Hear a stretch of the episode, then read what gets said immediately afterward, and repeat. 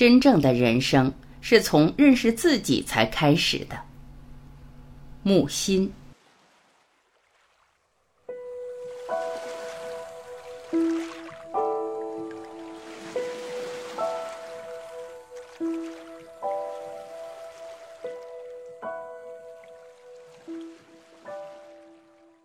没有人，也没有神有资格听我忏悔。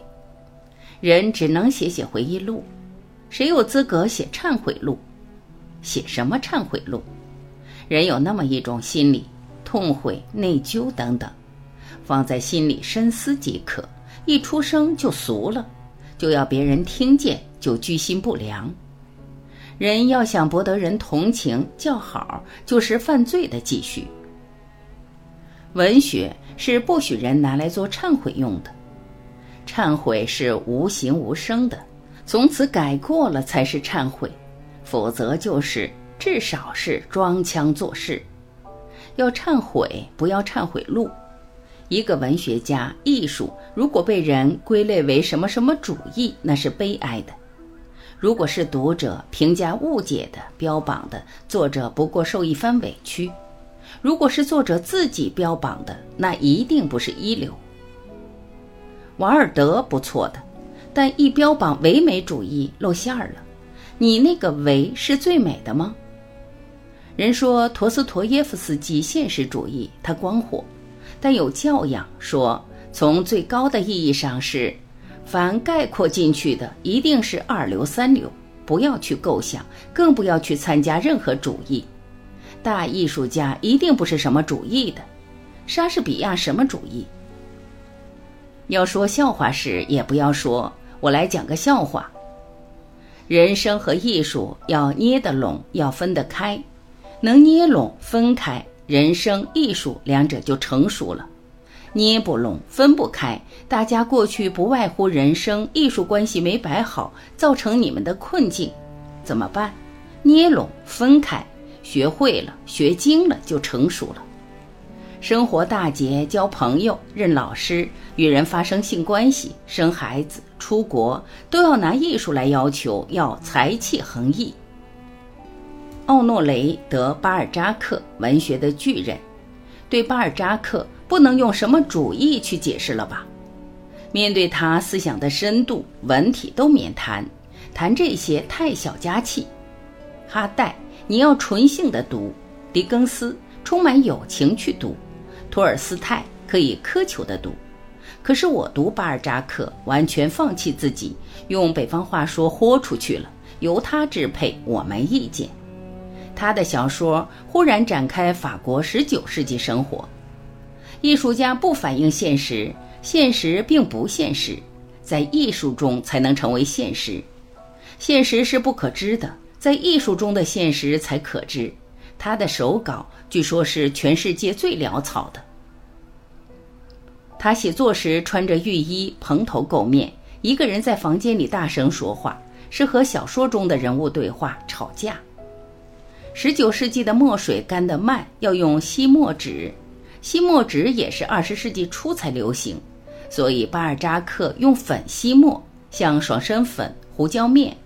写个通宵，他就把粉撒在稿纸上，叫道：“好一场大战！”他是整体性的渊博，社会结构、时尚风格、人间百态，什么都懂。法国小说家中要论到伟大，首推巴尔扎克。他的整个人为文学占有，被作品吸干，人类再也不会有巴尔扎克了。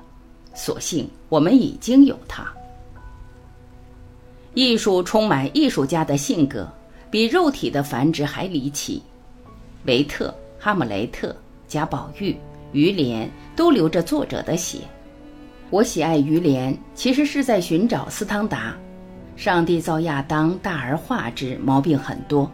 艺术家造人，精雕细琢，体贴入微。福楼拜读了莫泊桑的习作，说：“我不知道你有没有才气。”你这些东西表示有某种聪明，但年轻人记住不疯的话，天才就是坚持不懈的意思，用心用力去写吧。福楼拜首先要莫泊桑敏锐地观察事物，一目了然，这是才情卓越的特权。福楼拜的一字说当然很有名，你所要表达的只有一个词是最恰当的，一个动词或一个形容词，因此你得寻找，务必找到它，绝不要来个差不多。别用戏法来蒙混，逃避困难只会更困难。你一定要找到这个词。这是福楼拜对莫泊桑讲的，结果全世界的文学家都记在心里，我也记在心里。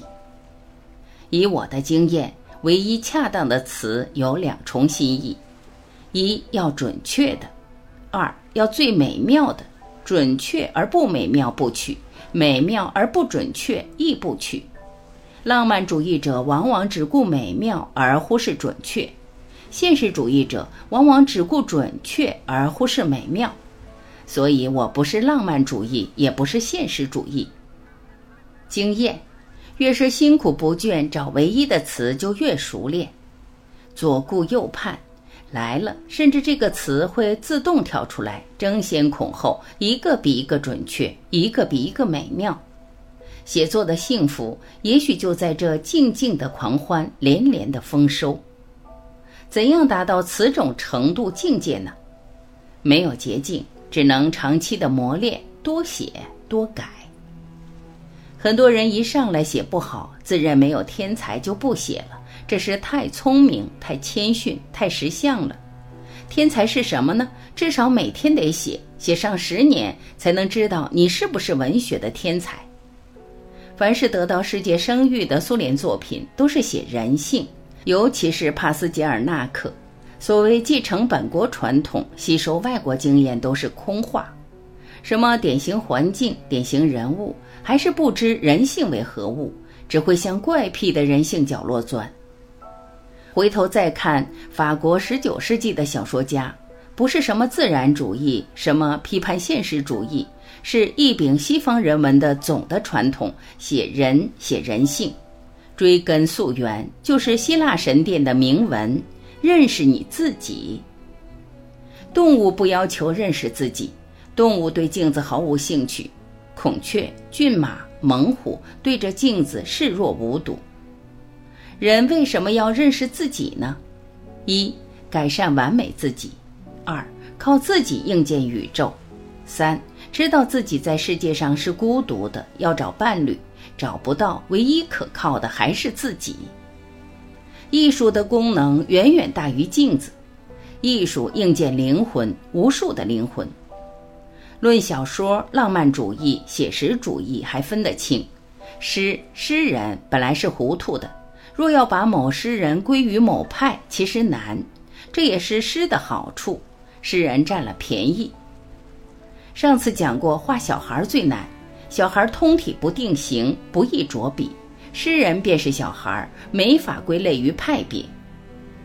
记得在《地梁》中说，有个好公式，要担当人性中最大的可能，成为人群中不可更替的一员。人群中不可更替的一员，这是基本的，这就是风格。夏尔·波德莱尔不属于什么派。不属于什么主义，这是真正伟大的艺术家。向来称波德莱尔是恶魔的诗人，诗人是纯洁善良的，怎会是恶魔？我觉得对，事物有各个面。过去的艺术只有一面景观，波德莱尔显示另一面景观，有神性的一面，还有魔性的一面。波德莱尔对魔性有特殊的敏感。神性是正面的诗的素材，已用的太多。魔性别人还看不清时，波德莱尔已先看、先觉、先用、先成功。但回头看，波德莱尔还是位天使，他是站在现代诗门口的铜额的天使。其实他的手法还是老式的。现代诗，波德莱尔开了一扇门，兰波开了一扇门。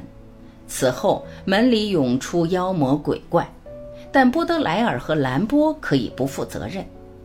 所以，真正的人生是从认识自己才开始的。